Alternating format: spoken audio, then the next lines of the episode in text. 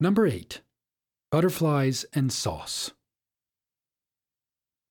You are now standing by the storage cellar, also known as the castle, because of the gilded shields that decorate the building.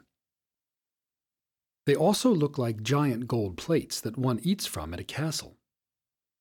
The building was constructed in 1969, and behind each gold plate, a tank of beer was hidden.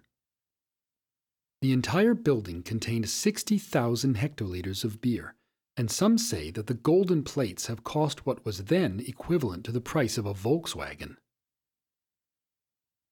The 70s was a golden time for the employees, as it was possible to take it a bit easy.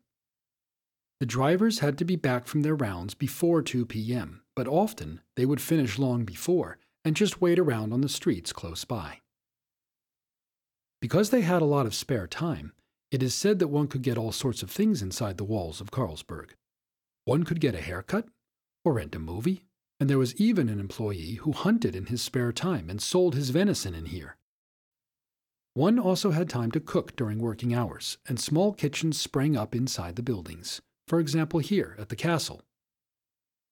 When sitting on the fourth floor, the scent from steaks with onions and gravy would rise up from the second floor.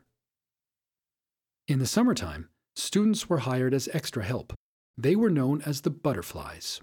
In reality, the butterflies were not at all necessary in the 70s, but the brewery workers enjoyed their company, bringing some good vibes from the city outside of Carlsberg.